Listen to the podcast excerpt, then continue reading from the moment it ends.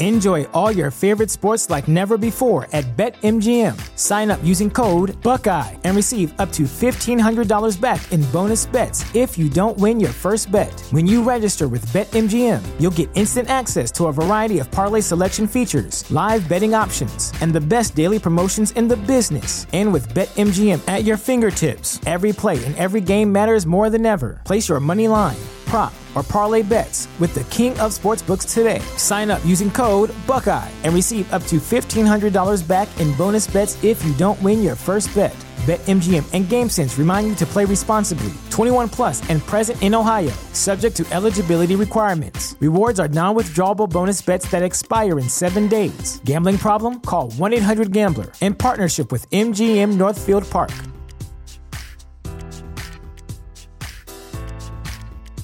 Support for this podcast and the following message come from Corient. Corient provides wealth management services centered around you. They focus on exceeding your expectations and simplifying your life. Corient has been helping high achievers just like you enjoy their lives more fully, preserve their wealth, and provide for the people, causes, and communities they care about. As one of the largest integrated fee-only registered investment advisors in the U.S., Corient has deeply experienced teams in 23 strategic locations. Corient has extensive knowledge spanning the full spectrum of planning, investing, lending, and money management disciplines. Leverage Corient's exclusive network of experts to craft custom solutions designed to help you reach your financial goals, no matter how complex they may be. Real wealth requires real solutions. For more information, connect with a wealth advisor today at Corient.com. That's Corient.com. Corient.com.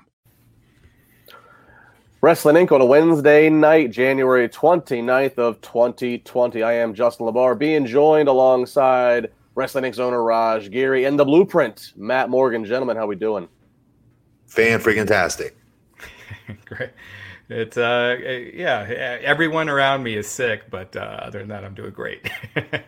I got it like a few days ago, and like I didn't throw up. I kept having the saliva all fill the mouth, which tells you you're about to throw up, get near a toilet or garbage can. It didn't come. And then the next day, my kid had it, and he was throwing up. Yeah, everyone's – it seems nationwide, just everywhere people are just having the flu or a cold. I'm like staying quarantined, trying not to talk to anyone. Well, just – you know, streaming. Am I a heel? Would I be a heel? Let me ask you guys this. As an elected official, I shake literally hundreds of people's hands every day. Am I a heel if I pull out sanitizer? No. Isn't that a wrestling gimmick? Like a total heel wrestling gimmick? Didn't Hillary Clinton used to do that? And Trump doesn't like shaking hands either. Yeah. Oh, can you imagine how many he must shake a day? Good Lord, yeah. Matt, isn't Vince a germaphobe? Doesn't he like to not touch the hand much? I can't blame them. I don't know who's been washing after they're done in the bathroom. Put it away, pal. Don't know where it's been. Right. All right. So flu, saliva, coronavirus, whatever you have, hunker down and enjoy us in nice and confined sanitary environment. AEW versus NXT tonight. Raj, where are we going to start? Where do you want to go? Why don't we start with NXT this week? Mix it up a little. I thought both shows, you know, we're there. They were, you know, their normal run-of-the-mill good shows. If you liked NXT, I'm sure you'd like tonight's episode. Same with AEW, but nothing really out of the ordinary for either of those. So let's just go with NXT. All right, let's jump in here. So we go to Full Sail University, and we kick it off with some actions. This is a little bit different than what AEW did. We get a match here to start off NXT tonight. Finn Balor versus Trent Seven. This did go a two-segment match, meaning they put a commercial in between there, so plenty of action going back and forth here, but obviously no real surprise here. Finn Balor ultimately, with his 1916 DDT, gets the pin for the victory. Matt, did you get to catch this match and no reaction? No. Okay. Yeah, I did. Oh, you did? Okay. Yeah. How did you get no out of that? I thought I heard you say no. Oh. No. To be fair, I wasn't looking at you. So. Oh, okay. And first of all, sweet hat. What are you doing here? Why are you rocking that hat? Yeah, Raj, why are you walking around that hat? That was good, Justin. Very good. I'll leave you alone now because that was very well. Very, very. That was very fast on your feet. Yeah, all right, really quick. Listen, this was a they started off with action, which is a good way to start a show, right? But did any of us have any doubt like that? I'm having a hard time watching these shows without comparing them because I'm watching them side by side, literally. So I don't know if I'm supposed to be watching this show and judging it versus what's going on at AEW at the time. I feel like I have to because that's how I'm watching the show versus just watching one and then watching, like, you know, 2 hours later watching the other by itself. So for that reason, I'll give you my judgment on this. I thought that it was a good match. It was incredibly predictable. Predictability in wrestling isn't always bad either, I'd always argue. But this, come on. Did anyone think Trent Seven had a snowball's chance of hell beating Finn Balor? The other argument could be made is, well, this was a good way to start off NXT because it's Finn Balor. He's the biggest star in that company. Right. So the match itself was obviously what it was. What am I going to say that none of you guys already are going to say? It's a great executed match, great psychology. Crowd's always into it. Finn is freaking nasty. I don't know if I feel bad for him for being down there or not. I know I shouldn't be saying down there because they're equal footing NXT and Raw and SmackDown, but yeah, see Justin. But Finn Balor, I just thought would be building for WrestleMania. You know what I mean? Like he'd be one of the top 5 to 10 guys in WWE that they'd be sending WrestleMania around by now. Yeah, I agree. I think Finn, he gave NXT a bolt when he came in, but I think that star power could be better used on, and I'm going to keep calling it the main roster until they have the same contracts. There's a difference, but that's a good point about contracts. Actually, yeah. Finn's still making the same money, and he's down there. He is. But his compadres that he's wrestling with, not necessarily. Yeah, Tegan Knox isn't making the same. But. Yeah, I agree. I mean, the match itself was good. I'm not going to repeat myself about the look of NXT. They do this on purpose, though, Raj. That they want it to look like that. Well, it's going to keep hurting the show. I mean, they're getting creamed now in 18 to 34 by AEW. And don't you think it's because AEW puts on a cooler, hipper? God, I'm old. I said the word hip. Oh my God, I'm old. Edgier. Cooler, more with what the fans want. Yeah, they're not hit bracket wrestling for sure. But I think if AEW was in Full Sail and had that same yellow lighting and the darkness every week, that would hurt. And NXT, meanwhile, had the bright look and the livelier atmosphere and the arenas. I think it would be it would switch. I think just from that, NXT would seem like the hipper of the two. Okay. I don't think it's going to take long in this calendar year until we start seeing NXT, at least on a bi-weekly period, being in bigger arenas. So, isn't that the whole point, though, of them being a third brand? Remember, this is a company with three brands, so they have to differentiate them. We always say we hate the fact that SmackDown and Raw feel like the same damn show. One's blue, one's red, essentially. The move to Fox, I do think, has changed that aesthetic a little bit for SmackDown. Actually, a lot with the graphics. But NXT is a complete different animal. I get when I watched that show. I don't know. I kind of liked it. I used to like NXT used to be back before they went to 2 hours on USA. I used to really enjoy it because it was not meant to be a main roster show. It was just something you could watch here and there when you wanted to. It's 1 hour. It was short. It looked. I mean, it was different. Superstars today, we love watching that. Yeah, too. Exactly. It was not meant to be, a show you're really supposed to be all that invested in.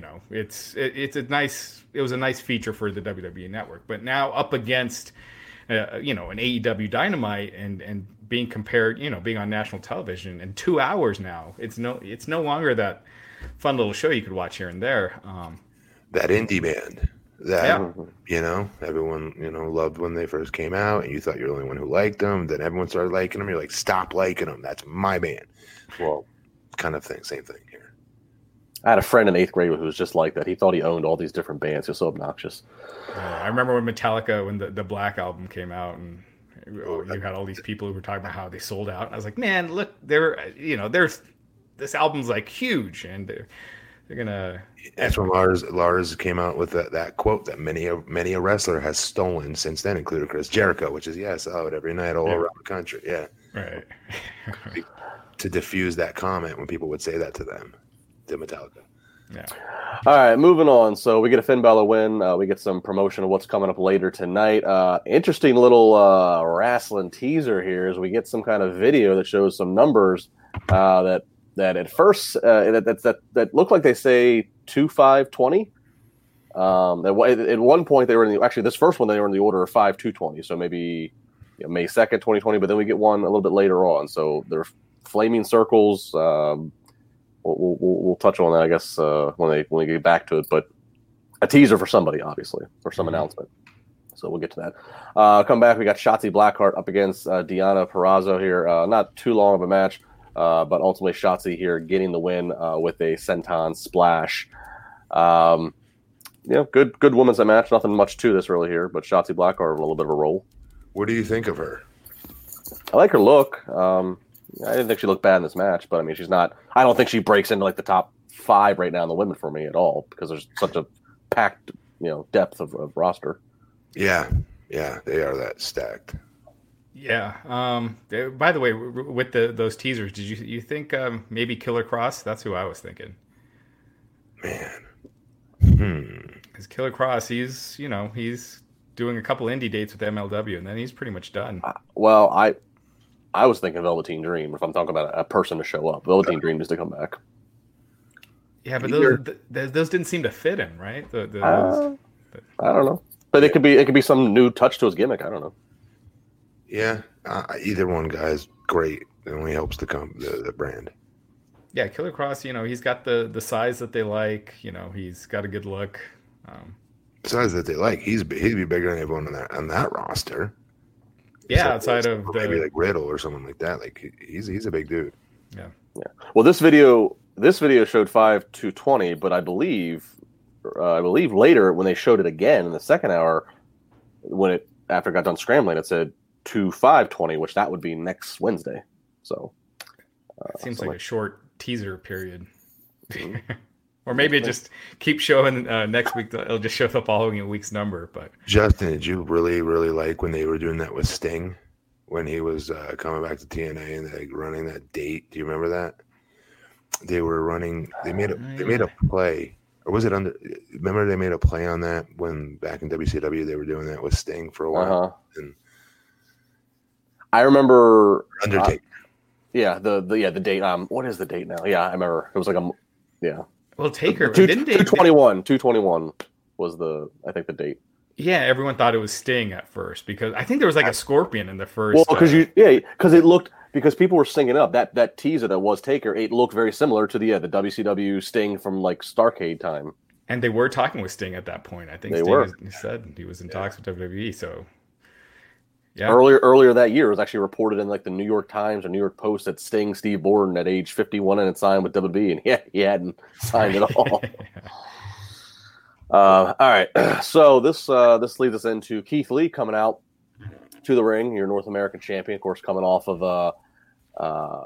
a good showing at the Royal Rumble, getting put over by Brock Lesnar in some ways. Lee comes out, has the "You Deserve It" chant, just talks about being a moment maker, a game changer, a prophecy ender. And then he's interrupted by Damien Priest. Damien Priest talking about how he should be first in line here. He loves to steal things, whether it's a group of women or whether it's prized possessions. He wants the title. And then before he could finish anymore, Dominik Dijakovic comes out, calls Damien Priest a knockoff or bootleg Marilyn Manson, and says that he should be the one with all of his history with Keith Lee going after it. This then... well, first off, I guess real quick, what do you like about this? This dynamic, Matt. I mean, great. All big guys, superstar, physically super. What superstars look like? That action figure look that. When a little kid sits there, watch the show in the front row, going, "Holy bleep! That's what I want to look like when I get bigger, Dad." Yeah, I used to do it at MSG or when we even Coliseum watching WWF when we were little, but. That this wrestling business has lost a lot of. So, dude, even if they came out there and farted on that mic, I would have been a fan just because of the three physical specimens and how incredibly athletic they are, how incredibly good I feel that they are as well. Yeah. You guys, really quick on his promos, there's something they're still missing with him. And I watched Keith Lee. There's still a thing missing with his promo. I watched – They did a YouTube follow up through the Performance Center channel, I believe, on YouTube, on his big weekend at Royal Rumble, and I don't know, he's not on the mic. He's not. I'm not saying he's got to be screaming and yelling. He doesn't, but yeah. There's just something there that's like, I don't know if Homeboy's going to sell me real estate or he's going to be, or he's a wrestler with his tone. I know that's a very big nitpick, but there's something missing in his tone and how he delivers his promo still. I could totally see what you're saying. When I tweeted during the segment that these are three guys that they have the tools to be main eventers on the main roster, like pay-per-view main eventers. And there's not many guys in NXT I say that about right now. The only thing was when it came promo time, and I think Damien Priest especially, I feel like he's got the look and the size, the look. He's got a cool voice, so he's someone I could really see Vince, wanting to push. He's just he needs to call like Jake Roberts or someone and really get those promos down. Because if he could get that down, because I thought his promo tonight sucked. Keith Lee, I thought he was the best of the three of them in showing. Charisma. I think Dijakovic too, he's got the size, but he doesn't act imposing, and he needs to act his size. He acts like Zack Ryder out there, yeah, guys, let's go, Yeah. And he should act like a bigger guy, like more imposing, play up to his size as opposed to just every other wrestler.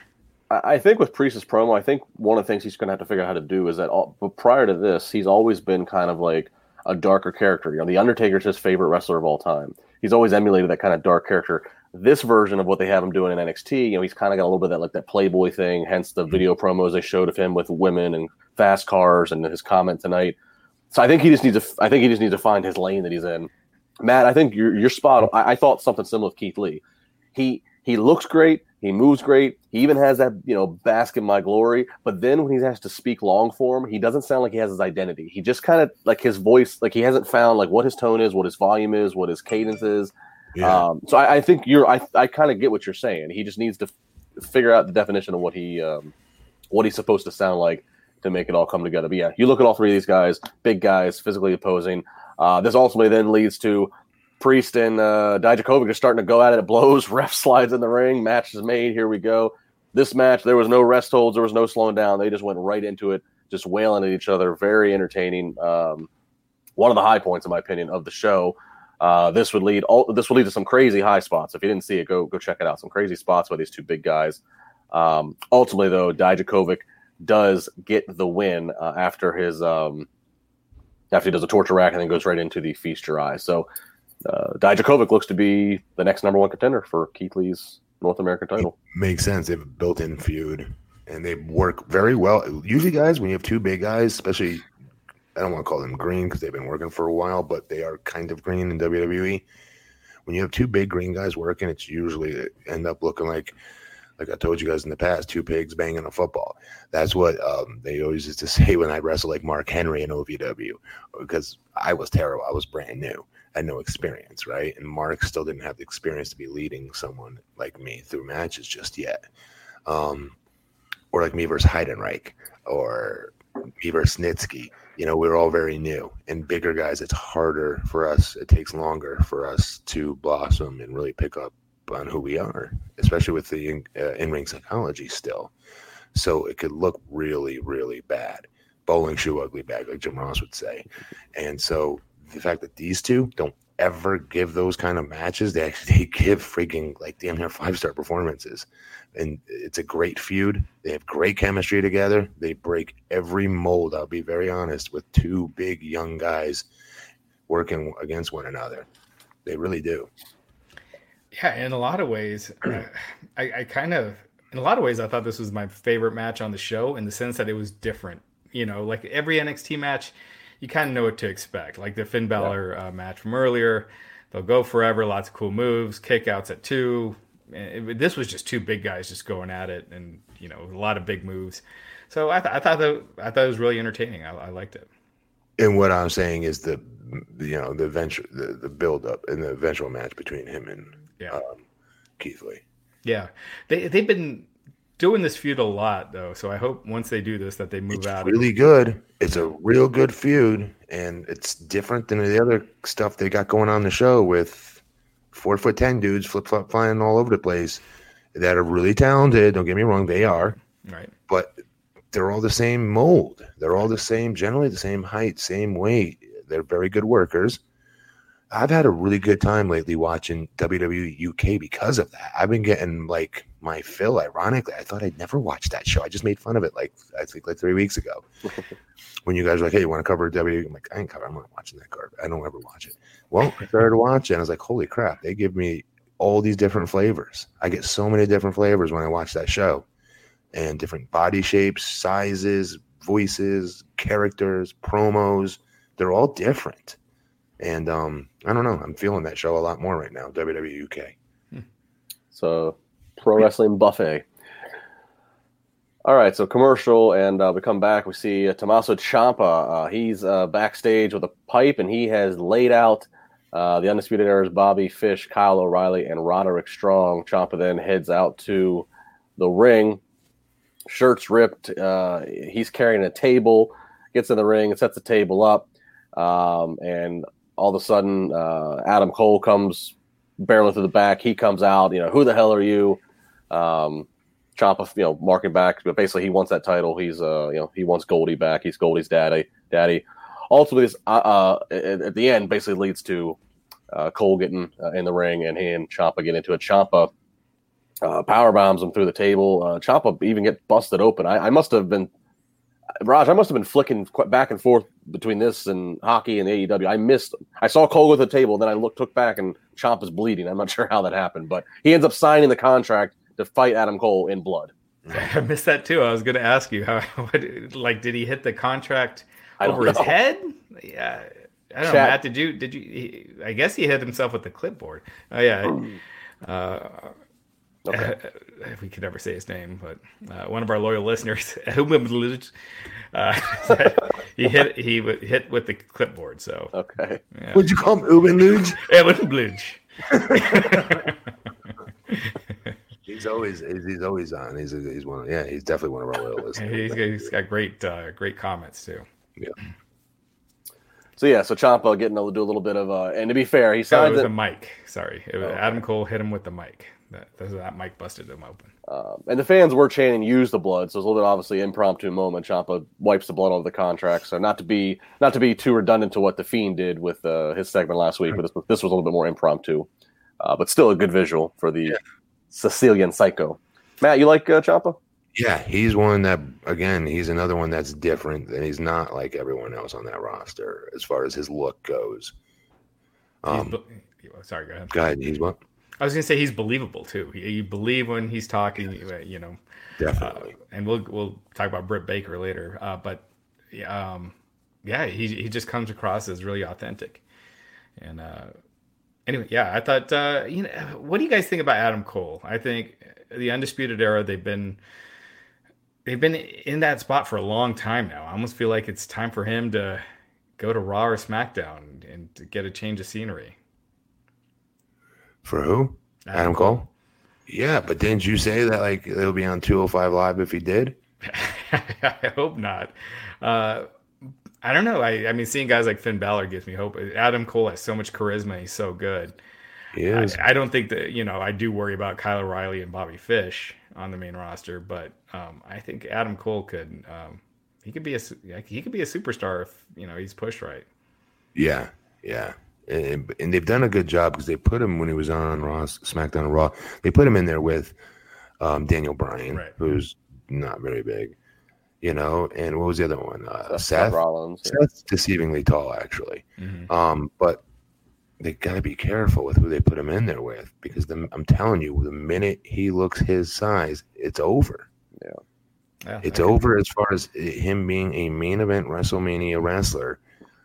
They've got to be just careful with how they book them. They can do it. They just got to be careful. They can't put them in stuff with like Kane showing up one week and chokeslam, or Braun Strowman. You know what I mean? They got to keep them away. It's easy to do. They don't have that many big guys anymore up there.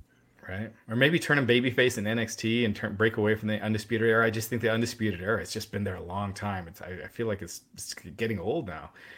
If Adam Cole can get over to the Raw and SmackDown, you know, the wider audience, because there's a wider audience in NXT. If he can sell them on his charisma and show that he has personality that's much bigger than his actual size, if he can get that over first, then his size, it's kind of like Daniel Bryan. You start to forget about his size and the fact that he's only 5'10" or 6 foot.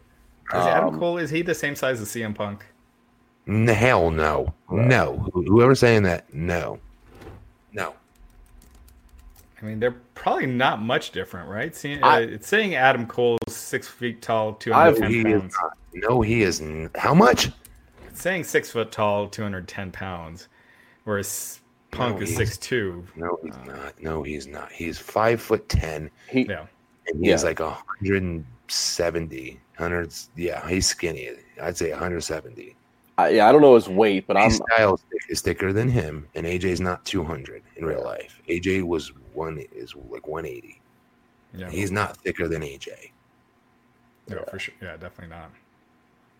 Yeah, I don't know his weight, but I'm between 5'11" and 6, and when I stand next to Adam Cole, he and I are pretty much equal. So, but I think Punk's definitely taller than he is. A little bit thicker. So, so we'll see. I wouldn't have Adam Cole move anywhere until after Mania. Far too much going on Raw and SmackDown. Yeah, or just turn him babyface and turn him away from Undisputed Era. I just think Undisputed Era is getting tired. All right, so Beth Phoenix, she gives a nice little lead into a Bianca Belair package. Beth putting over that she got to experience Belair firsthand at the Royal Rumble, so a nice little package there for her. We move on. We get Tegan Knox versus Dakota Kai. Obviously, history here between these two. They're finally getting a showdown. I believe the first one-on-one showdown since the big turn. This is kind of interesting. Kind of a cool, a little switch here. So it looks like Kai is going to take this chair, have this brutal chair shot. Candice LeRae comes from behind, stops that, and then while all that distraction and ballyhoo is going on, Tegan Knox is actually able to grab her knee brace and just whacks Dakota Kai in the face. It looked. Hopefully Kai's fine, but it looked pretty good. It looked pretty brutal. Ultimately, though, Tegan Knox gets the pin off of this, and so the babyface getting a little redemption by taking the knee brace to the face here. So I enjoyed this match from what I got to see of it. I especially enjoyed the ending. I like the touch here. It was good. This was good. Yeah, I was kind of surprised they did this here rather than the takeover show. Had a big payoff show. Yeah, but they needed it. You know what I mean? If they're getting their asses kicked in the ratings, maybe that's why. I don't know. Yeah. You mentioned Beth Phoenix. She mentioned her injury at the Royal Rumble early in the show, and she sounded great. So I think Beth's actually quietly and slowly started to win me over on commentary. She's starting to really. I think she sounds good. Their whole booth is, I think, a very good commentary. I like listening to them. Yeah, she's gotten a lot better. She's improved a lot. Her and Nigel are really good. Morrow is talented, but I could do with a little bit less screaming. But I still like it. I'm with you, Justin. Mamma mia! Like I'm a mark for myself. Mamma mia! Just tone it down. He just does it too much. Yeah. You guys weren't saying that about Joey Styles, I'll bet. I did. Joey Styles used to irritate the hell out of me. That's a fair comment. Then. Okay. Joey Styles. Poor Joey Styles also had to do the booth by himself. Right. So I mean, you had to be split personality. You had to scream. I liked him. I didn't say I didn't like him. I'm saying I bet you didn't criticize him. Yeah, I didn't like Joey by himself. I never liked ECW commentary because of that. And saying his taglines, getting himself over. I liked him much better in WWE when he had someone with him and he wasn't so over the top. I'm Morrow, on SmackDown. I didn't think he was. He did that as often when he was doing it with Lawler. I really liked him and Lawler together. Yeah, I don't know. Morrow just... Again, he's talented in his own way, but I just... A little bit less screening. Just me. Dude, the research he does before these matches... And I didn't say he was dumb or not informed. He could just not scream his research that he does to me. It's fair. I think the other ones don't do as much. I really don't. Yeah. I don't think that they look these guys up like he does. And learns every single aspect about these talents that you could tell he homeboy's looking up and making sure he gets his little things in about that talent. that he rehearsed or had written down for that match, which I appreciate because that's work he's putting into getting that talent over. Oh, if you're a talent, you probably love him calling your match. I would love that. That's the way I look at it. It's like I would love for this to call my matches. He helped me so much. Yeah, don't get me. I actually really do like Morrow. I think he's one of the best commentators in wrestling right now. I'm with you, Justin. I think he just does that a lot. The Mamma Mia. Stuff. But to Matt's point, from a worker standpoint, that's your guy you want to have call on you because he's going to make sure you're match at WrestleMania for him. Yeah. So I would love that. Yeah. Matt Morgan locked up and threw the guy off. Holy shit, did you see that? Oh, my God. That's not blueprint. Shades of Andre the Giant. Yeah. It's just a simple lock-up throw-off. Did you see that no-sell tackle spot? Oh, my God. See, I miss the old Vince and Jesse days or Gorilla and Jesse where – a move like that, and Vince would be like, "Wow, the entertainment aspect of it." What a maneuver! Yeah, Gorilla's like, "Will you stop?" Yeah, I don't know. My commentary these days, when too many people are trying to, worry too much about the moves and not enough about the characters. I think that's that kind of hurts it. Yeah, I'll when we get to AEW. Remind me of that, because in that show, it does come up quite a lot, actually, between the older guard with what's his name? What's to do with the mask? Excalibur, yeah. Excalibur. You could tell, Jim Ross don't like the fact that Excalibur knows every single move. You could just it's funny. I'm personally always entertained by it. He gets he's just why do you know that? Well, Excalibur also gets every single name right, which Britt Baker called JR out on that. So we'll get to that here. Hang on, AEW fans, we're coming to that. So Tegan Knox gets the victory. As we mentioned earlier, they showed the video again. This time their numbers rearranged 2-5-20. So that's next week's date. What about Black? You don't like Black Uno? Jim Ross called him Black Uno. I kept rewinding it. I was like, "Oh my God!" Wait, he did that tonight, or he's done that before? Oh, it was on the cruise. It was on the cruise. He, during Dark, the Dark episode, Jim Ross was doing it.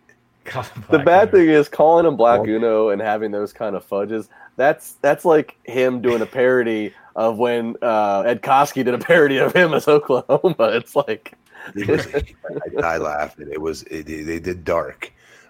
What's it called? The Dark. That's what it's called. Yeah, AEW Dark, and Dark they had them finish off that show. I popped huge. He called them Dark. Dark Uno. As well as he should, because I'm sorry, the dude don't look like a star and would not get my time of day to get his name right. I'm sorry, the dude's in it is indie-rific. Yeah, no, he is. He does look like some dude who they threw a mask on. I don't feel like I'm mocking Jim Ross on this. I'm mocking Evil Uno on it for not having a cool enough or memorable enough damn character.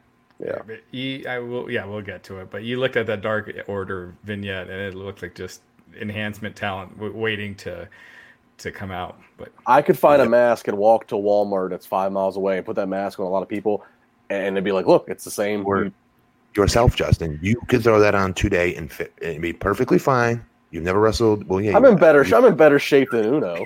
Oh yeah, him. Yes, you are. But the gimmick, the character, the group, I should say, Dark Uno, it's tremendous. Okay. Chelsea Green, with the being represented by the Robert Stone, comes to the ring, takes on Kayden Carter here, and I did not expect this one. Basically, as Chelsea Green seems to have things in hand here, and Green's talking trash, this and that, and Carter rolls her up out of nowhere and gets a victory. So Kayden Carter gets the win on Chelsea Green, who was just paired with Robert Stone and this whole thing, but I guess they're little 1-2-3 kid action here of Kayden Carter getting the victory. Yeah, I don't know because it didn't make sense, right? They're introducing this new character essentially, or matchup of characters. This brand, right? Yeah, the Robert Stone brand. Right, thank you. And then the first time loss, that hurts him. Yeah. That hurts him. He's at his talent lost, in the first time out on NXT, essentially.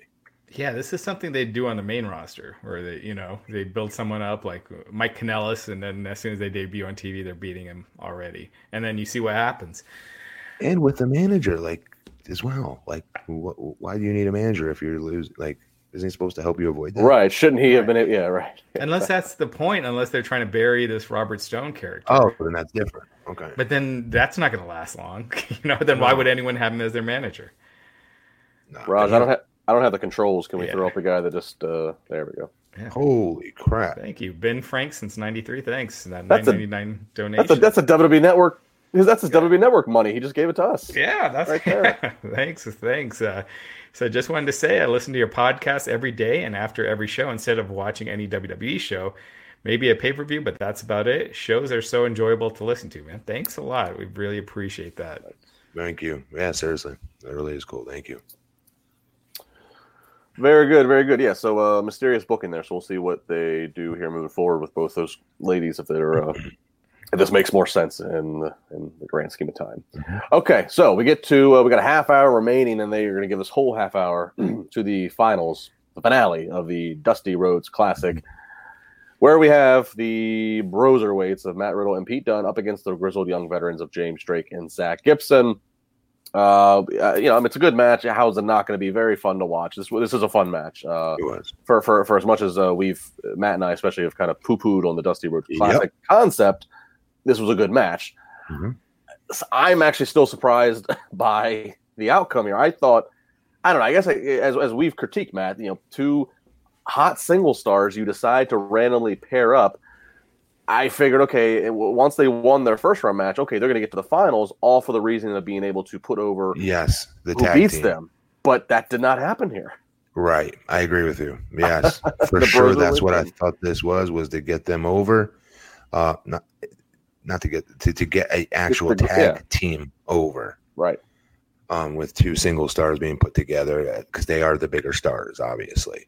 And no, so it goes to show you once again, tag team wrestling in WWE is deader than a frigging doornail.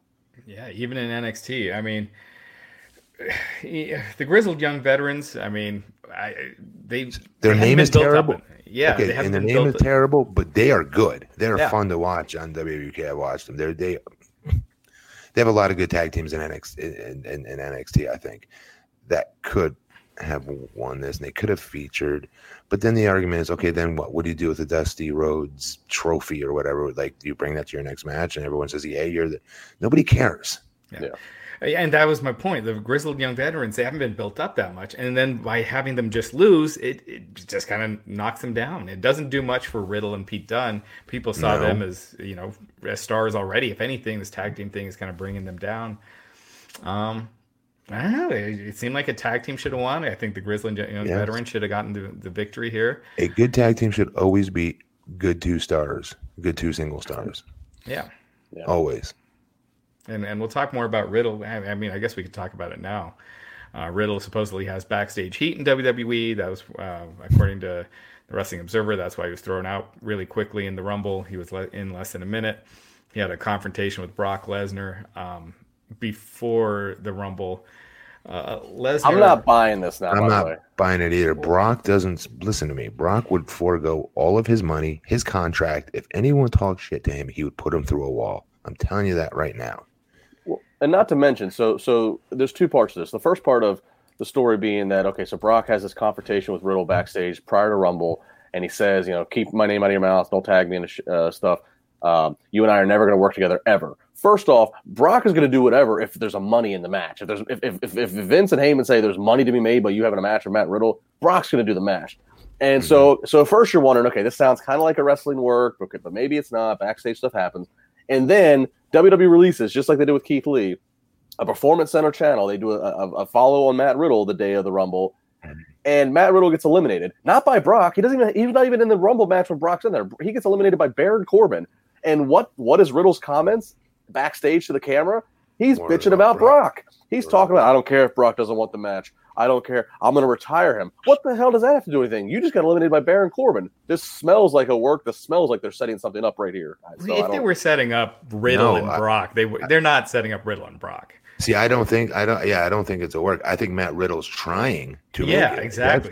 Those PC videos aren't scripted. They don't. He's desperately trying to attach his horse to the money trainer and Brock. There's no question about it. By acting like he's not scared of him, maybe he's not. But the Brock I know, unless he has changed immensely, nobody's walking up to him and talking smack to him now, unless it's like an Undertaker, like a veteran that he super duper respects, and Brock may have done something out of line maybe in a match accidentally, and he would check on the dude's health. Oh my God, I didn't mean to stiff you, my bad. That kind of a deal. But there's no way in hell Brock Lesnar's allowing some rookie to walk up to him and talk any kind of shit to him, and Brock not leaving him laying. No way. It's not that Riddle talked shit to him. It was just that Lesnar approached him, pulled him aside, and basically said, "Keep my name out of your mouth." And really? I could see him doing that. That's different. Okay, yeah, I could kind of see him doing that too, but I could also see him like if Matt looked at him any kind of way, right, it escalating from there. Yeah, I mean, Brock doesn't know how to act. Like I'm telling you, he's not how to act when it comes. Yeah, if WWE was trying to set up something with Lesnar and Brock, I mean Lesnar and Riddle, they wouldn't have had him look so weak in the Rumble. I mean, you know, they would have. No, I just think Matt yeah, is just desperately trying to work this into something. It's smart, but by the same token, he's did that with Goldberg, he did that with Lesnar, and those two, I'm sure, want nothing to do with him. And if Riddle can get over on the main roster to that level where people are demanding a big match with Lesnar, sure, I'm sure he'll do it. If you're Brock, why would you want to have anything to do with him, like, at all? Nobody knows who he is versus Brock Lesnar. Or Goldberg, even. If you're Goldberg, why would you even want anything to do with this dude? Right. Like, seriously, he's not on the... You know what I mean? It's a step down for both of them. Major step down. And I don't see Riddle becoming that kind of a superstar on the main roster.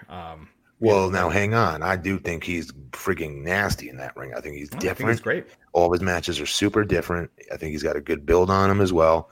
I think he's good. I think he's really good. And I think he could be. I do. I really do think he could be a main event level wrestler there if they do him right. Now, guess what? Putting him in the damn battle royal, if he's not going to be doing damage, then don't put him in the damn thing. Protect your damn younger talents. There's no reason to put him out there if you're just going to have him come out there for 20 seconds.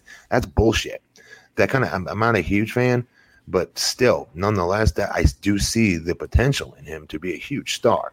That was a waste. They should not have put him out there for 20 damn seconds like that and just throw him out. Yeah, I just think with this current gimmick, with the bro stuff, with the sandals, I think there's a limit to that on the main roster. I'm not a fan of the sandals either. Yeah. So, no, I'm agreeing with you. I think 100% he's got the ability, the look. He definitely has the look and ability. But he's different. He is different in how he works. But I think he's limited with the stoner stuff.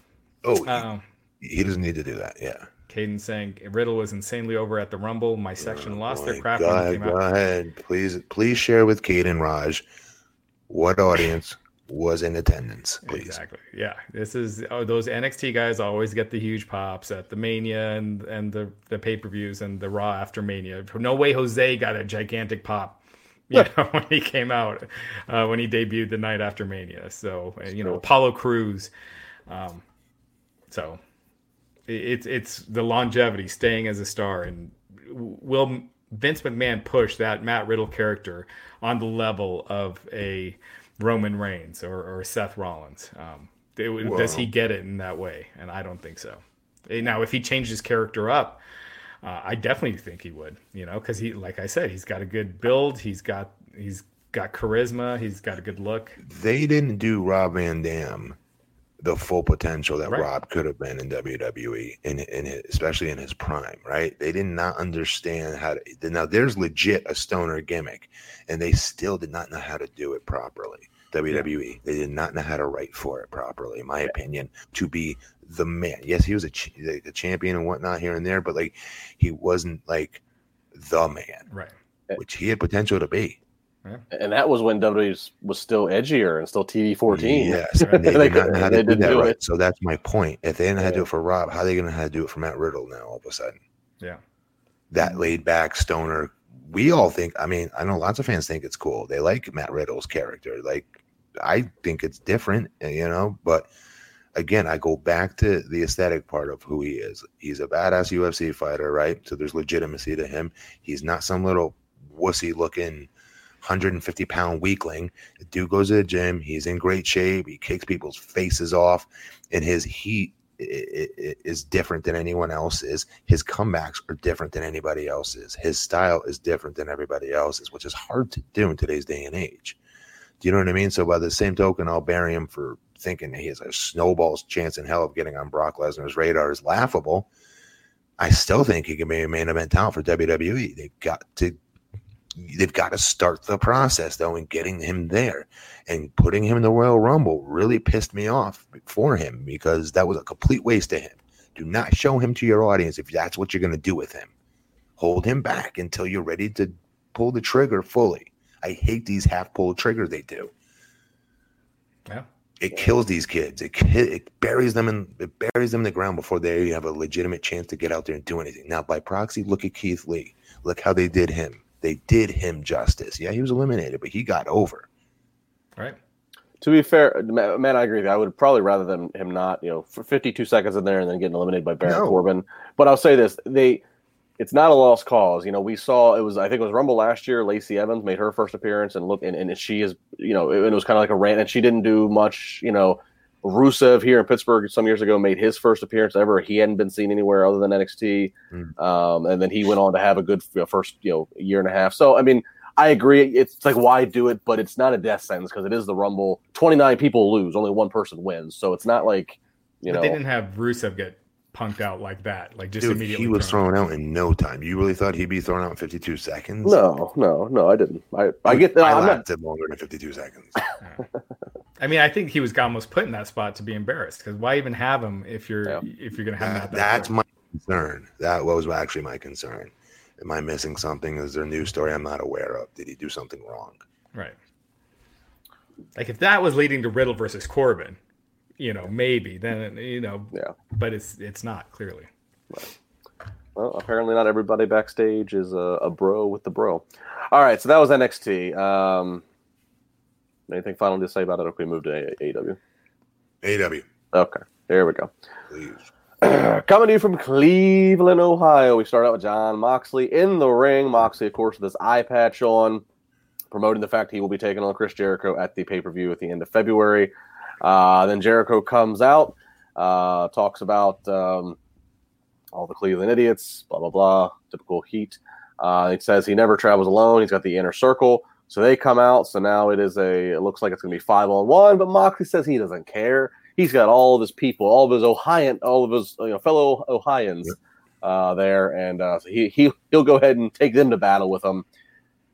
Jericho then says he's got some more guys. So like 5 more guys from the streets, from the Puerto Rican streets come out. And now it's 10-on-1, but Moxley charges him, doesn't care. And we get a little bit of a brawl, but it's basically just a big pull apart by security.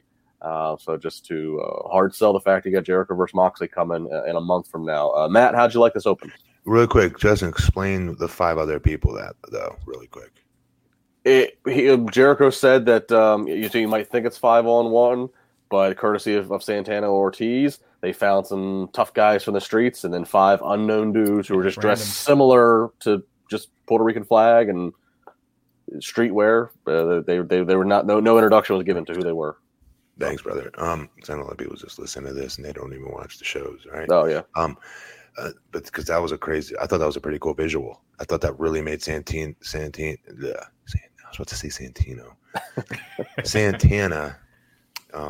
and them look more legitimate, actually. Made them look like bigger stars, I thought. Anyways, this was basic 101, heel heat 101, trying to get make homeboy look like huge baby face, right? And fighting from underneath, not scared. It's 1-on-5, nothing scares him. Moxley, not a fan of the eye patch. I don't know why, but yeah, I don't buy that he took a spike to the eye. Okay, but to that point, Matt, I'll give him credit. As he goes in later in the show, he actually ends up in the crowd, and his eye patch starts to fall, like start to move, and he actually has his eyeball with a band-aid over. So I'll give him credit for at least gimmicking up that to make it look like. Yeah. No, you're right. I saw that too. And that's hard to work with one eye, obviously. But still, I just want to fast forward and get to the match between them. Yeah, I thought this segment was really entertaining. I think one problem with AEW, and it's speaking to the eye patch angle, is that because everyone thinks they're good friends, that when they do a heated angle like that, no one buys it. No one buys that Jericho with a spike in his eye. Right, exactly. Yeah. Where, I mean, that's something that should be a big deal, and because WWE has that layer more so than AEW, you don't think in WWE everyone's friends and stuff like that. So when they did like Edge and Randy Orton, that angle got over huge. The fans were, into it. They were, really pissed at Orton. And this is where having a, no offense, but this is where you got to be careful when you do have a podcast and you're bringing people on the show. Like, I can't imagine Chris thought he'd be working him like a month later or 2 months later, right?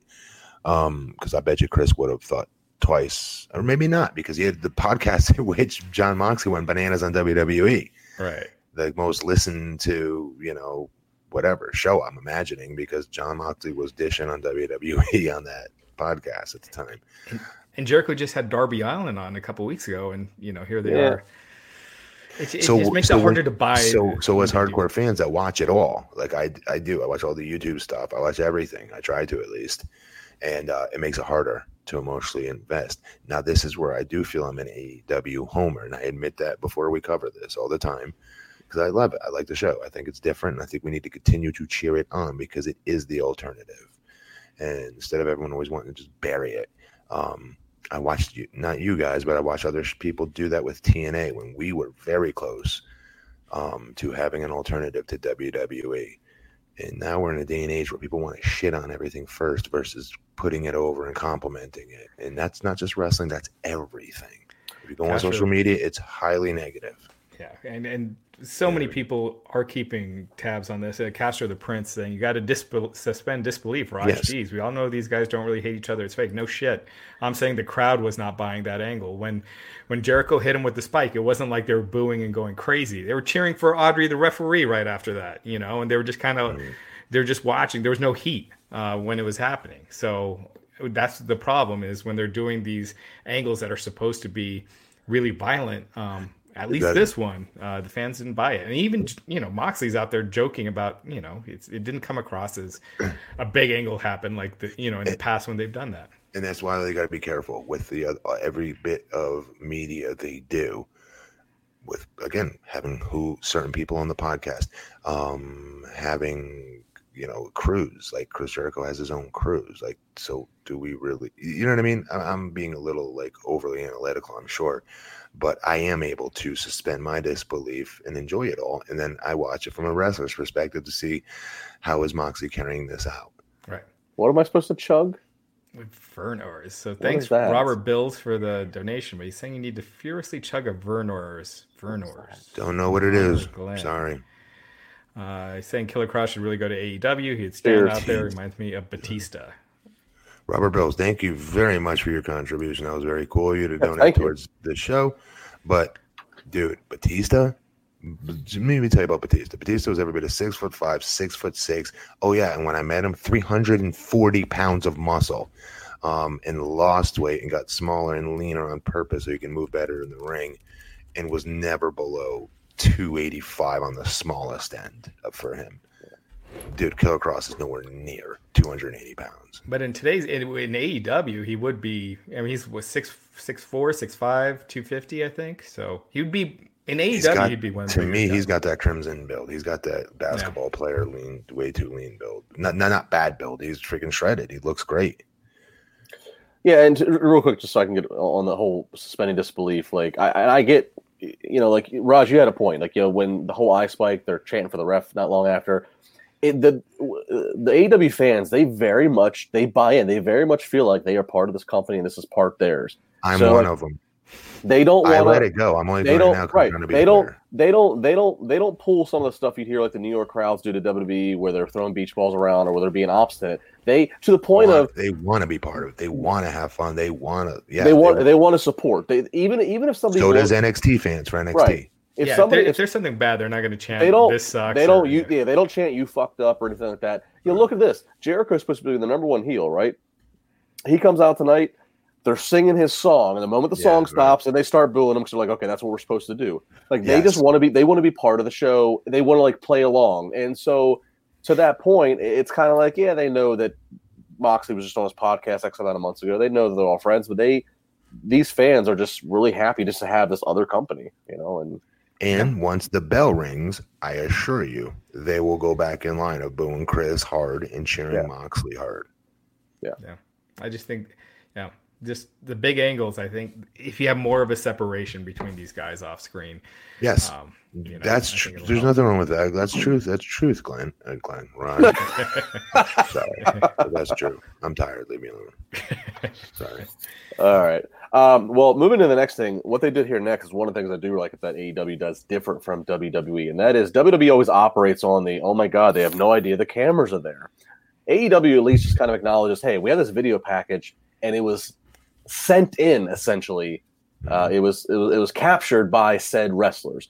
And so Jim Ross tosses it to where MJF has this piece of video for us, and it's MJF and Wardlow. Yeah, I like this. And they did it later with Pac. I like that presentation of it. And it works in today's day and age, because today's day and age, you have to be, like, you heard Nick Aldis say this on, I think, the Chris Van Vliet interview, and he's right.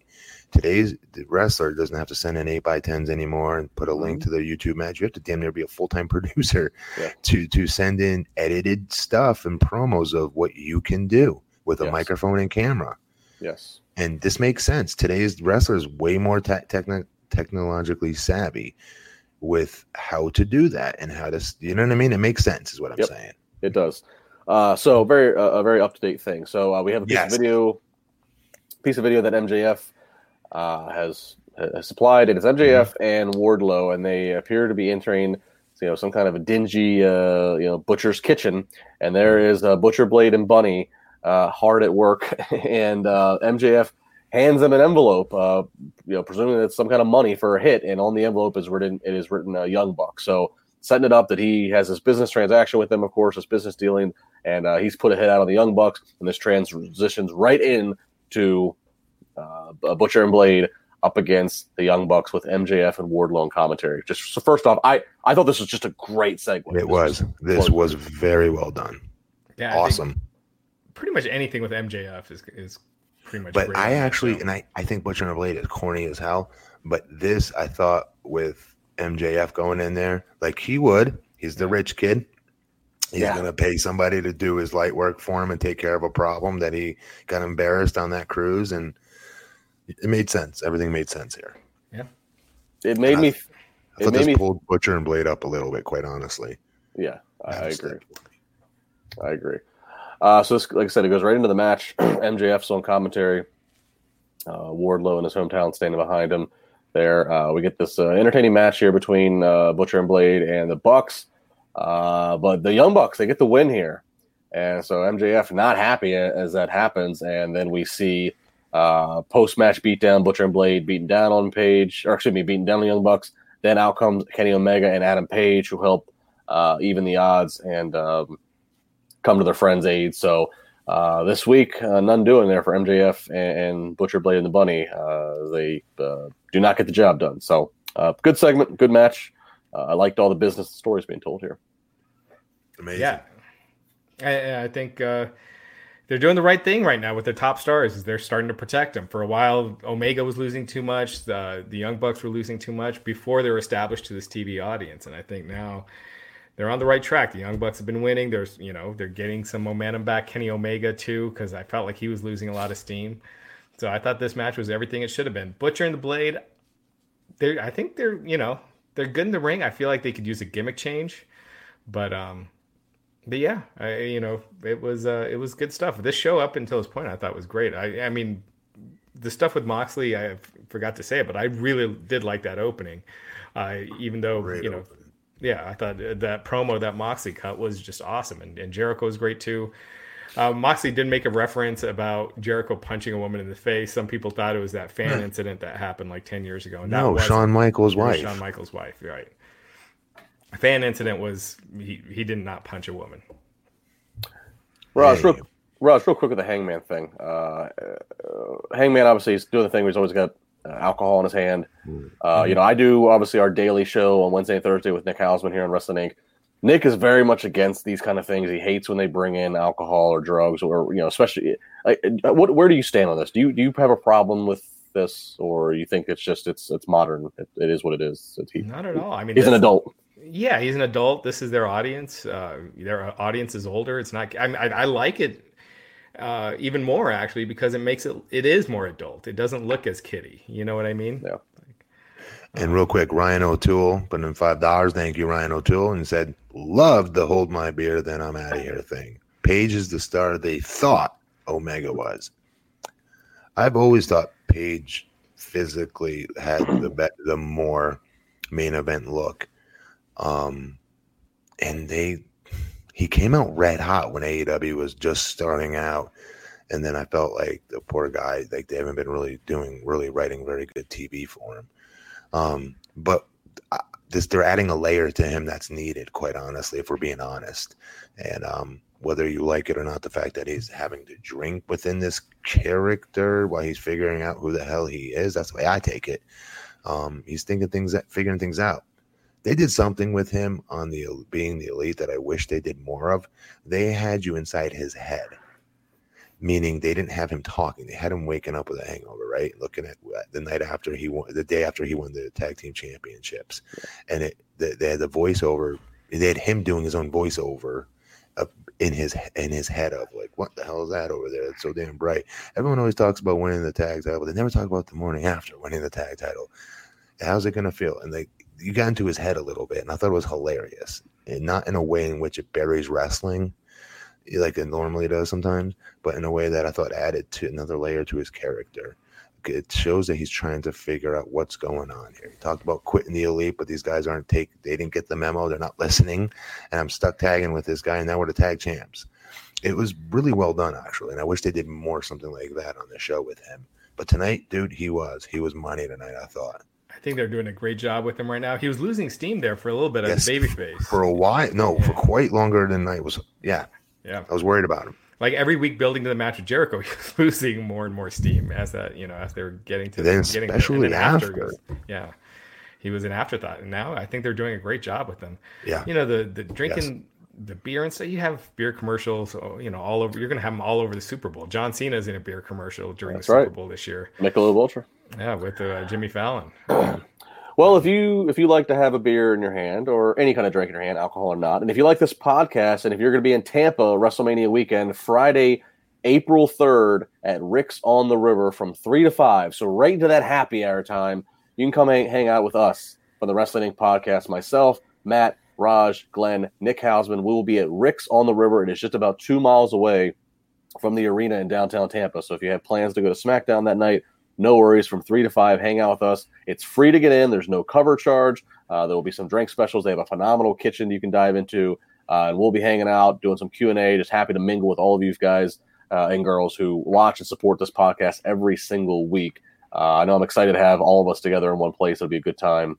So, again, Rick's on the River. And if you are interested in going, there is a Facebook group. Raj, you can tell people how to find the link. There's a Facebook group. We do encourage you to go into that group and just let us know if you're going or even if you're a maybe, because we like to see how many people we have registered, because we might have, as this thing goes, if we end up coming to a capacity issue, we want to make sure that those of you that have registered get in, get to meet Matt, talk to all of us, and have a good time. So Rick's on the River, Friday, April 3rd in Tampa from 3 to 5 in the afternoon. Absolutely. Yeah, Facebook.com/Wrestling Inc., our official Facebook page. Just go to events.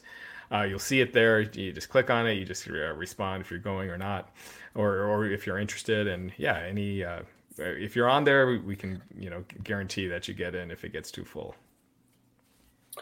Very good. So let's keep it going here on Dynamite. We then go to some women's action. We go to Nyla Rose versus Big Swole, and Nyla Rose gets the victory here, as I figured she would, but this match was more competitive than I anticipated. Matt, what about you? I agree. She's freaking a monster, man. She's, again, I think she should be the champion.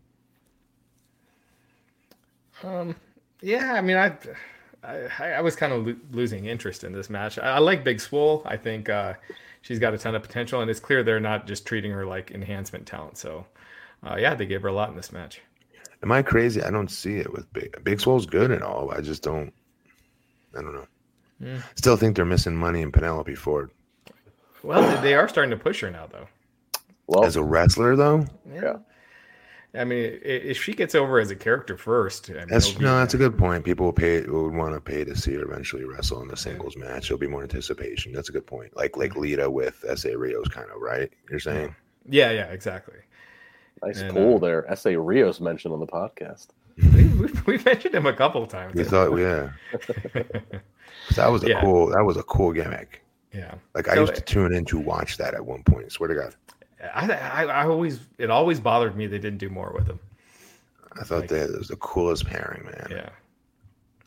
Well, speaking of Penelope Ford, up next we get Cody with Coach Arn Anderson in his corner up against Kip Sabian with Penelope Ford with him. And I like the Arn Anderson. I like having a cornerman kind of whispering, giving you some tips. It's just like boxing or MMA. You have somebody who's able to be that extra set of eyes to look. I think it takes it a little bit too far on the hokey end, Matt, when Arn's got like the NFL coach color-coded laminated playbook and he's got plays and notes written down. He's covering his mouth. Yeah, I don't know. Of course it is. I 100% agree. Guys, I listen, I don't want to take up like 15 minutes of the show with this. Okay. But because I'll go even longer. Arn Anderson doesn't need to get over. He's Arn freaking Anderson. Right. So why are we putting this in a situation in which they're worried about getting Arn Anderson over? That's not what you guys are supposed to be doing. Cody's supposed to be, he's already over. He's crazily over, in fact. Why in the hell does your top babyface need a coach? He doesn't need a coach unless you're going somewhere with a storyline that you've not shared with us and that Cody is super insecure. Something happened, got hit in the head and thinks he sucks at wrestling now all of a sudden. He needs his confidence back, and until then, Arn's got his back and something. But until then, he's been running roughshod over this company as the top babyface, the most over babyface by far. And Moxley, you can give an argument, but still, you know what I'm saying? He's the most qualified babyface on that show as far as being as wrestling acumen goes, right? Well, why does he need a coach? He's not the one who needs Arn's rub. Are you kidding me? Well, the argument's going to be made, well, is he giving Arn a rub? Arn doesn't need the rub. Arn's not wrestling. So, right?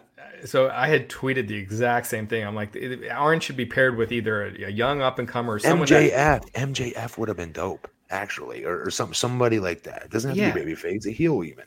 But someone brought up this idea, which I thought was really good. They said, bringing up the Rhodes, Horseman rivalry, and said, what if Arn Anderson turns on Rhodes? This is all leading to him turning on Cody and bringing in Luke Harper.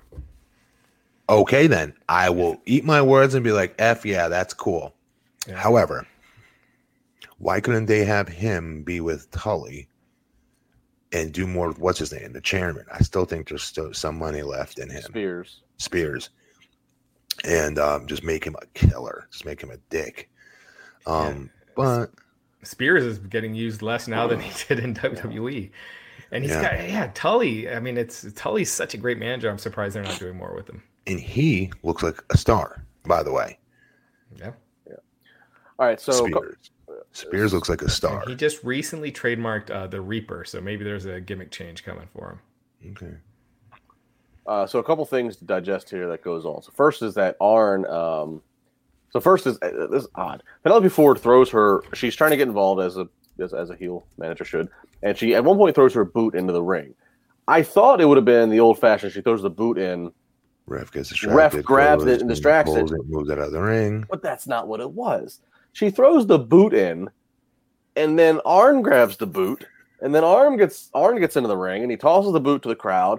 And he's mad at the referees allowing boots to be thrown in the ring. And we have this like awkward standoff. And then Arn belly and chest pokes the ref, which causes the ref to throw him out. So if the ref throws out the babyface manager, that's the maybe a first. Mm-hmm. Throws out the babyface manager. So this all continues. Eventually Penelope, she gets a hurricane run on Cody, whatever. So then Penelope and Kip go to kiss right at the barricade, and then Joey Janela pops up, and he's right in the middle of them, and they both end up kissing Joey Janela. So a lot to digest here. I don't know. Matt, what would you take of this? With Arn getting kicked out first. I don't get it. Yeah, I don't get it. I don't get why Arn's even. I told you, I don't get why he's out there with Cody at all. Yeah. But whatever. I'll be here all night talking about it. So. Yeah. The thing I liked about it is they do that spot all the time with the heel managers. So it was just different. It was a twist on it. But outside of that, Cody should have won. He's the star. You establish your stars right now in this building phase. So then let's go through this. Then screw it. I'm going to break it down. Then no, seriously. Then explain this to me. I just got done saying how Cody Rhodes, the most top babyface they have as far as the wrestling acumen in that ring goes. He's as fundamentally sound as they come. He's the last one on that roster, experience wise, for the babyfaces. He's the most experienced that needs any coaching. Mm-hmm. So let me get this straight. He all of a sudden says, you know what? Screw it. I'm going to bring Arn Anderson in the ring with me because I do want coaching now all of a sudden, and I now need it. Now he does that, and the payoff is Arn Anderson's in the ring distracting from his match while the heels are double-teaming him. Do you know how stupid this makes Cody Rhodes look as a babyface? Why would he have him again to begin with? He doesn't need him. Right. Now, next step. Let's say he's over. You know, he wants him out there. Now he just got thrown out of the ring, out of the match, and afforded the heels an opportunity to double team him. Why does he not fire him immediately? He's the best babyface in this company. Everything they do is always going to be watched more than anyone else on that roster. Every decision they make, everything they say. You see what I'm saying? So I think it buries him as a babyface. So to your point, Matt, again, maybe they are leading to Arn turning on Cody. Like, he's distracting on purpose. He looks like a dope until we get there. I don't think that's – there's got to be another way to do it. Why can't he just come in for one night and Cody pay homage to the great Arn Anderson? Double A's back. Guys, just the stories I could tell you about it, whatever. Just one night of Arn Anderson being back, and then that's an – right then and there in the presentation of Arn Anderson beats his ass or does something dastardly to introduce Luke Harper coming in. And then there you go. You got Luke Harper being managed by Arn Anderson. You still get there. You don't make your babyface look like a dope by having a manager that he does not need. Seriously, that's like me having a coach trying to teach me how to be tall. You know what I mean? Like, seriously. Like, we get it. You're 7 feet. Like, you don't... Yeah. You don't need someone walking around hyping you up that you're 7 feet tall. All right, big man, what you want to do is you want to stand up straight, square them shoulders, put your neck out. I think I know how to do it. What was the coaching that Arn gave a couple of years? Like, put your knees up. Cody should know that. The double knees for the – Yeah, he was calling for the counter. I'm hoping that this is – because, if this is their pairing, I think the spot tonight was to kind of turn the fans against Arn a little bit. Kind of show that dissension, and I think it's doing a slow build to, and Cody has the family ties, which is why he doesn't want to fire Arn, and then it does that slow build. I hope, but then here's the thing: I wish they said that from day one. That Arn, this is what I would do: play a little play on reality. I have a long family history, with a very long family history with, Arn Anderson, my dad, and Arn Anderson. On the Four Horsemen, obviously, everybody knows that story. But Arn Anderson was a man that helped me a ton when I was in WWE as a road agent. This guy helped design a lot of my matches. He helped me immensely when I was Granard and Gouchier. And as I got better, who was there in my corner? Arn Anderson. After every match, I come to that grow position. He's the first person I would see. And he'd also be the last person I'd see when I leave the building on how I could improve and get better out there. Pull that down real quick while I'm talking. Distracts me. Thanks. And so you have him build this up about his history with him, but more importantly, now Arn Anderson gets released from WWE. This is family at this point. This guy's helped me the most in my career. You know what? I'm gonna help him. I'm gonna extend the helping hand to him that he extended to me when I was new and nobody in WWE. So you know what, Arn, you need a job? You got a job. You come out to me with ringside and be by my side in all my matches or whatever you want to call it. At least it makes it look like Cody's doing a solid in bringing Arn into AEW. And then there's a reason to bring Arn into AEW. And what looks like a handout would work amazingly well when Arn then now turns on him. Because this would be twice. Cody did something dicky to one of his friends and acting arrogant. He did it with the chairman by calling him a good hand. And now he's doing it with Sean Spears as a good hand, rather. And now he's doing it to Arn by saying, you know, Arn's down on his luck, got released by WWE. I'm bringing him into AEW because I own it. I'm one of the vice presidents here and I can get it done. I got all the stroke around here. Makes him look like, you know what I mean? And Arn turns on him and brings in, what's his name? Who'd you say earlier? Luke Harper. Luke Harper. I just think that Barry's your top babyface to have being coached and needing coaching out there. And that one comment earlier, bringing up MJF too. MJF had turned on Cody as well, so it's like everybody's he's turning into Sting almost. Hang on, Tina Miller, $5. Thank you, Tina Miller. Said, why do you think Cody can't go out alone? Dallas, Brandy, MJF, now Arn. He's never alone. That's a good point. Because from what I hear, I have, you know, we have very similar friends that are friends with Cody, like, and whatnot. I've never met Cody. But what I hear is a super nice guy, super giving, and wants to get everybody over. He's one of those super unselfish types of talents. So that's the only thing I could think here is that he's trying to get as many people over as he can to answer that person's question. Yeah. Very good. And again, make sure you come out to Rick's on the River in Tampa, where I will be teaching Matt Morgan how to be tall. Yes, please teach me how to be. Yeah. That'll be a great gimmick we'll do on the stage. We'll do a bit about me teaching how to be tall. All right, so Cody wins via pinfall. After all that, they show us Britt Baker's promo last week on the cruise ship with Tony Schiavone, and once again, Tony Schiavone here on the stage brings out Britt. Britt looking money coming out, continuing more of the heel Britt Baker. You're talking about just kind of berating Shivani and her condescending tones. Then takes aim at Jim Ross, says he's smug and pretentious, and sits there, collects a big paycheck while she does all the work. Be the JR she grew up on, not the sloppy barbecue salesman who can't get the roster's name straight. Crowd heavily booing Britt. She talks trash on Rio. And then she tells Tony Schiavone that he has bad gingivitis and he needs a toothbrush. And the final line, I got to give her credit. The final line is she lets Cleveland know. She says, Cleveland, you're welcome. You finally have a Baker you can trust in. A shot at quarterback Baker Mayfield. So, yeah, he'll fire from Britt Baker there. And I like NWO Britt Baker. Yeah. Still think they missed the boat with her as their number one top babyface, but I'll digress. Well, once she becomes a really good heel, she can always come on back around and be a good babyface. True. So.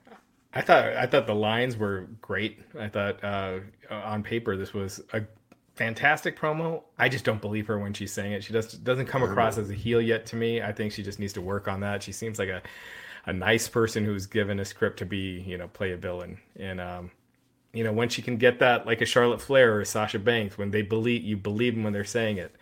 I think she could be a great heel, but I just didn't get that from her tonight. I thought, again, the lines were great. She had awesome promo as far as the content, but the delivery just didn't come across like she was that heel character. She was just came across as reading heel lines. Yeah, Raj, to be fair, it's been a bit 0 to 60 if she was a babyface, right. And then now within 2 weeks she's took a complete 180. I get that, and this would have made a little bit more sense if it kind of had like a little more slow burn. Look, I don't care. She's on TV. She's super talented. They're finally booking her, and with good TV time, dude. It can work. She's naturally a very sarcastic person. Of course, it's gonna work. So this should work. And her saying what she said last week on the cruise ship, she's the hottest girl here. I mean, play that up. She's the best looking. Is she not? Yeah. So, Penelope. That gets a great heat when you're a heel and there's truths that you say or half truths that you say that fans have to say yes to. Right, dude, that pisses people off. Exactly. So So Raj, I mean, I think you have a point, but I think this will, I think a few more weeks of you hearing her berate people, I think you'll just start to buy into it. She'll own it. All right. So backstage, we get the Young Bucks and Kenny Omega. They're being interviewed. Tipsy Adam Page comes rolling in with another new drink in his hand and kind of gloating the fact that they're tag champs. And ultimately, we find out that there's going to be an 8-man tag match next week. The Young Bucks, Kenny Omega, and Adam Page versus the Blade, Butcher. At the time, it's said as a team of Blade and Butcher's choosing. We would later come to find out that team is going to be the Lucha Brothers. So next week, Young Bucks, Omega, Page versus Blade, Butcher, and Lucha Brothers. So mark it on your calendar. That'll be good. Yeah.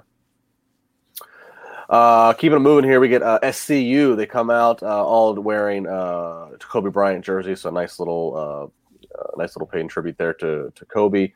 They go up against I knew these guys were in the company. I didn't even know they were a tag team. That's what they were called. They come out and what do they call the Hybrid 2? Is that what this is, Raj? Yes. Yeah. I've missed them before. Hybrid 2, yes. Yeah, sorry. They've been on a couple times. Yeah. Sorry. You're talking about Jack and Angelico. They've been on more than a couple times. Yeah. On Dynamite, I think they've only been on Jack Evans and Angelico. Mm-hmm. Well, they had a 3-7 record, so whatever. SCU. Right. Yeah, they don't win. SCU won by pinfall. Backstage, Dark Order. Uno says the Exalted One is very angry with Christopher Daniels, and he gives a warning out to Daniels. You know, if they're keeping this as a mid-card thing, it's better. It's better than Dark Order taking out Omega and Young Bucks. Definitely. And Cody. You know? Yeah, keep it in the middle. Keep it in the lower card. Yeah. Yes, fine. I'm for that. So there we go. Another video, once again, nicely done. Set in by Pac. This is Pac outside on some steps, and he just plugs a phenomenal promo. He did. Talking about Kenny Omega's arrogance, and we're going to do everything at your convenience. Says he's coming for blood.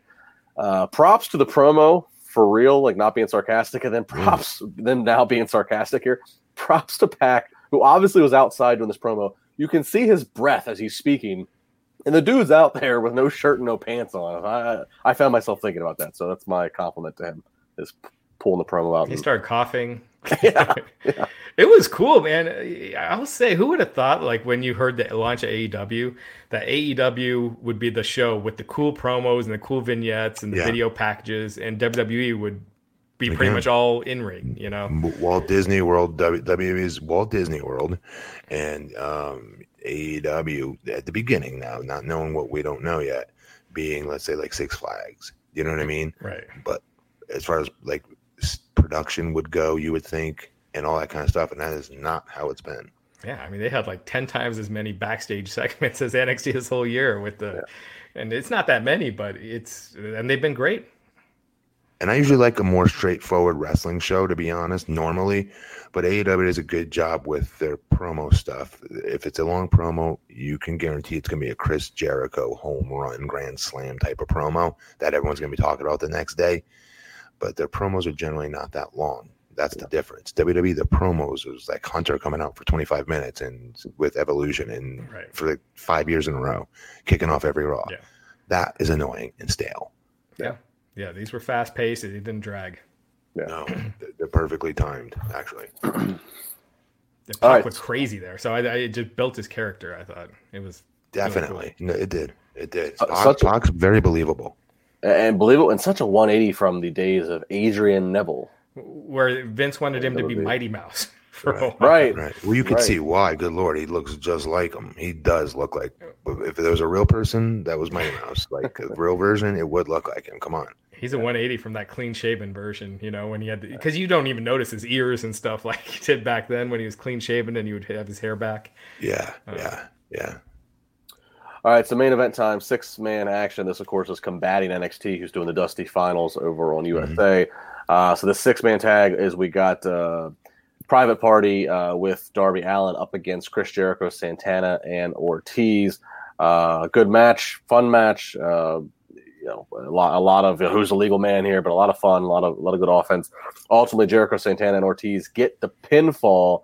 And then after the match, the rest of the Inner Circle, Guevara and Hager get into the ring, and they're beating the hell out of Darby Allin. They're beating the hell out of Darby Allin. Using a skateboard, doing all these kind of crazy things with him with the skateboard. They're killing him. Yep. And then out comes Spirit of 76, John Moxley, eye patch and all with baseball bat. Jake Hager takes one to the gut, and then he hits the ring, swings at Jericho. Jericho gets out of the way, rolls out of the ring. Then he continues to hit a couple of the other members. He finally clears the ring of all the inner circle, stands up on the top turnbuckle, points the bat at Jericho. They fade to black. Matt Morgan. I'm going to start covering this from now on. I'm way better than you and Glenn. Morgan calling it in the ring. Damn. That's awesome. But listen, again, that eye patch. I can't get past the eye patch. What was I going to say? Oh, Darby Allin in his comeback. Holy crap. Dude, Darby Allin's comeback, his hot tag was amazing. Go back and watch it. That dude's body... Like athleticism is one thing, but watch. I don't know how to explain this. How he puts his body in all these crazy, like how he ducks things, everything he does is different. I just don't know how to explain it because I've really never seen much like him before. I'm being dead serious. His speed that he does things with. Okay, we've seen Kenny Omega hit the ropes and duck things similar with those baseball slide kind of duck clotheslines that he does and grabs the guy's hips and then jumps up on him and does some crazy stuff to the guy. Darby's is different. His is just very different. I don't know how to explain it. He's super. If I could tell anybody to watch something from this match, go back and watch Darby Allin's hot tag into this. Also, the sell of Jericho's elbow. What's the name of it again? His finisher? The Judas Effect. Judas Effect. The elbow was money. That thing was awesome. How he went into it, and the sell from what's his name, Isaiah, whatever his name is, from Private Parties. You know, doing the electrocuted arm hand twitch because, you know, I guess he's knocked out, but not really. Was little much, but I love the fact that the commentary team told us to look at it because it was a big deal. It made it feel like a big deal on how he sold it. It added to the kid's credibility selling it the way that he was. Devon used to sell things overly big like that with his leg. He used to do the leg electrocution, I used to call it, vibrating leg thing when he needed somebody's finisher and get pinned. I don't know. I thought it was good. There's a lot of good things here. I still think the guy Isaiah, what's his last name? Cassidy? What's Isaiah's last name from Private Party? Jesus. I keep screwing it up. I'm forgetting that too. Isaiah. It's. I'm not trying to be a prick, but he's the weak link between the two. He's good, but there's still. Yeah, he still needs to improve. Because when I just put him over with the sell, how I thought he sold Judas Effect really well with the hand twitch and so not. And he started doing some cartoonish shit right after that. That was drawing my attention away from the inner circle, standing tall, five hands raised in the air together. Little things that he's going to learn as he gets better. That's all. I don't mean to knock the kid because I'm sure he's young and he's got his whole career in front of him. I like this match. Just if Jericho wasn't in this, would you consider this a main event match? No. Not yet.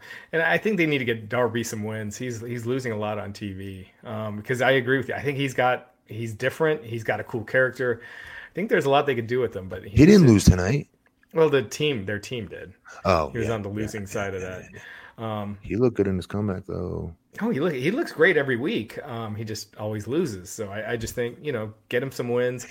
He's someone that I think if you ever built like a cruiserweight title or a title for smaller talent, you could build it around this guy because he's. You don't think you could steal stuff with him versus Jericho? You don't think you could steal a pay-per-view versus Jericho with him if you built him properly? Yeah, if it's built. The moment you put him in a cruiserweight or some kind of division, you start bringing awareness that he's smaller. He is smaller, but his innovation and his daredevil recklessness that Matt was just putting over, he reminds me of what I started to think and feel about Jeff Hardy in like 2000. I was like, dude, this dude's a little crazy. Yeah, that's if you treat a cruiserweight division, and which, you know, historically wrestling always has. But as we've seen in the UFC, Conor McGregor, their biggest star, those featherweight, you know, that featherweight division when he was there wasn't treated as lesser than. So, you know, if they were able to do it right and promote it on the same level where the cruiserweight title match would, you know, main event pay-per-views and things like that, it could work. But, you know, we haven't seen that happen in wrestling yet. Really quick, Damien Cole, $5. Thank you very much. Says, love you guys. What was your favorite spot of the night? Mine was Darby Allin, and this is gonna sound very basic, honestly, but the way he does his dive through the ropes is not a normal dive. He does a tackle spot through the ropes. If you watch him, he propels his body through that rope and then goes chest to chest, peck to peck, like you do in a normal tackle spot on the guy. And he does it like 100 freaking miles an hour. That dude is out of his mind crazy. And yeah. I love him. He's probably like my second favorite character. I've got to admit right now on this show. My favorite spot of the night over on NXT, Dijakovic versus Damien Priest. You're talking about two guys that are legit 6'7", and they did the reverse Hurricane Rana. I don't even know what the actual name of it is, but it's just crap! I should have said that. And to see two guys at 6'7" pull that off safely, that was spot of the night for me. I agree. I'll agree with that as far as wrestling move goes. My favorite thing tonight was Moxley's promo, and I liked that he didn't get his ass kicked by those Tana guys because he would have looked like an idiot for standing out there and then just getting his ass kicked. Hey, really quick, was there one single? Can any fan figure this out for me? Was there one single headlock tonight in either show? Was there in the Judas Priest? I keep calling him Judas Priest, Damien Priest. No, not in that match, but I bet you in the Finn match there was that went in a lot slower, more traditional pace. Okay. I'm sure there was. Okay. I'm sure there was. Because every match used to start with a lock up. You pull the guy in for a headlock, and then you work your way out of it and work into your match from there. I don't see that anymore. No. Yeah. Real quick, guys, what'd you guys think was the better show tonight? AEW. AEW, just again, I don't like the Dusty Classic gimmick. So, yeah, I agree. AEW. This is the rare week though where I thought Raw was better in both these shows. Between the Rumble fallout and the Edge and Orton angle, I thought Raw was the best show this week so far. We'll see with SmackDown. A couple of quick news items. I'll wait for Matt on one of these. Samoa Joe legitimately hurt his head when he took that spot on Raw. So they stopped the match. That wasn't part of the angle. It looked like it was because Kevin Owens then got beat, and it made him look strong because he was, fighting two guys at the same time. But yeah, Samoa Joe legitimately injured. We'll see. There was a fear that it might be concussion. Can't stay healthy. Cannot stay healthy. I know. He was just hurt. He just came back last month. But yeah, that spot in that tag match where he's taken out, that was legit. He really hurt his head. So. Yeah, we'll see where it goes. Concussions, we've seen people come back right away, and we've seen people never come back. So him and AJ right now being out, kind of the really bad timing, obviously. Damn. Joe was he in WrestleMania last year? Last year was his first, right? Last year was his first. He lost to Ray really quick. Ray got injured in that match. But yeah. Poor Joe, man. Otherwise, big paydays. Yeah, I was going to say, missing the paydays, yeah. Yeah. Edge, it's reported that he was in talks with AEW before signing with WWE. He had a huge offer from them. So according to the UK's TalkSport, they were at the Royal Rumble this past weekend. They're saying Edge's contract is $3 million per year for 5 matches and 25 appearances. So that's I thought it was a minimum of 3 matches. 3 is the minimum, yeah, but it's supposed to be 5. But I guess like the contract is null if he doesn't make at least 3 or something like that. So yeah, those were. Matt, I wanted to share this with you because we talked about this the other night. The plan is for Charlotte Flair to face Rhea Ripley for the NXT title at WrestleMania. Ooh, that does so much, so much. That brings NXT way the f up. Because now you have your Rumble winner calling out an NXT champion. That's huge. That's a smart play. That is a very smart play. Yeah. And I called it. Yeah. I think we called it. I called it. No, you didn't. Yes, I did. Fans, go back in time and you'll know. No, you did not. No, I'll play it back for you. I'll send it to you after we're done here. You didn't. You said it after I did. Matt, FYI, there's rumors of Undertaker Sting in the next Saudi show. I called it. I called it.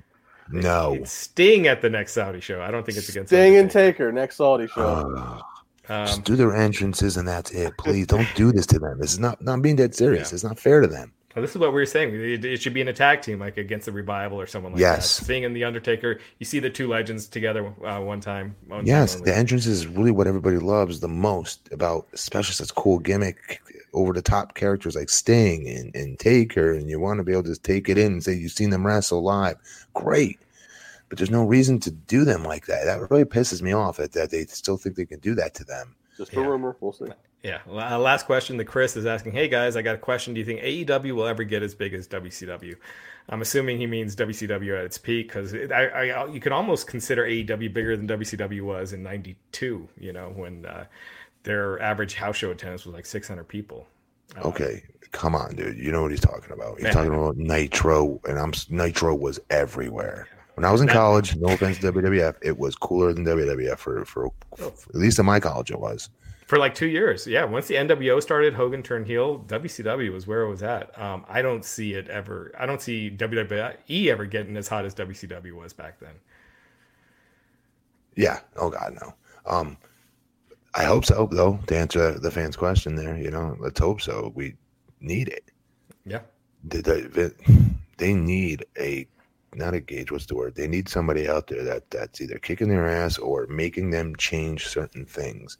I still think this is going to lead to health insurance for pro wrestlers, and I do think it's going to be AEW that forces it in this direction somehow. I do.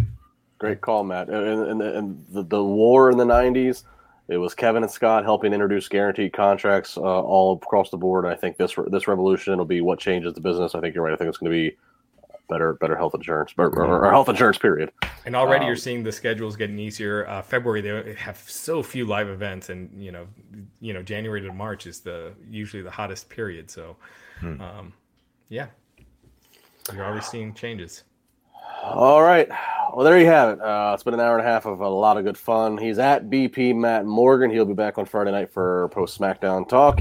He's at RajGeary_303. He's running the site 25 hours a day. I'm at Justin LaBar. I'll be on the Wink Wrestling Inc. daily tomorrow afternoon with Nick Hausman talking the headlines.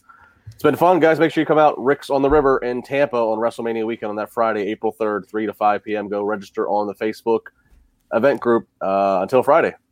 You'll see these faces then. Thank you. What a weak outro.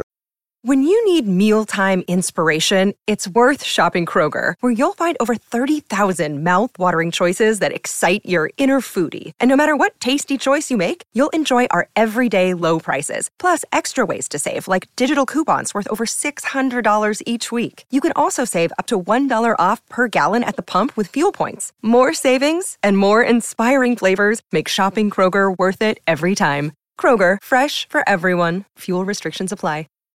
When you need mealtime inspiration, it's worth shopping Kroger, where you'll find over 30,000 mouthwatering choices that excite your inner foodie. And no matter what tasty choice you make, you'll enjoy our everyday low prices, plus extra ways to save, like digital coupons worth over $600 each week. You can also save up to $1 off per gallon at the pump with fuel points. More savings and more inspiring flavors make shopping Kroger worth it every time. Kroger, fresh for everyone. Fuel restrictions apply.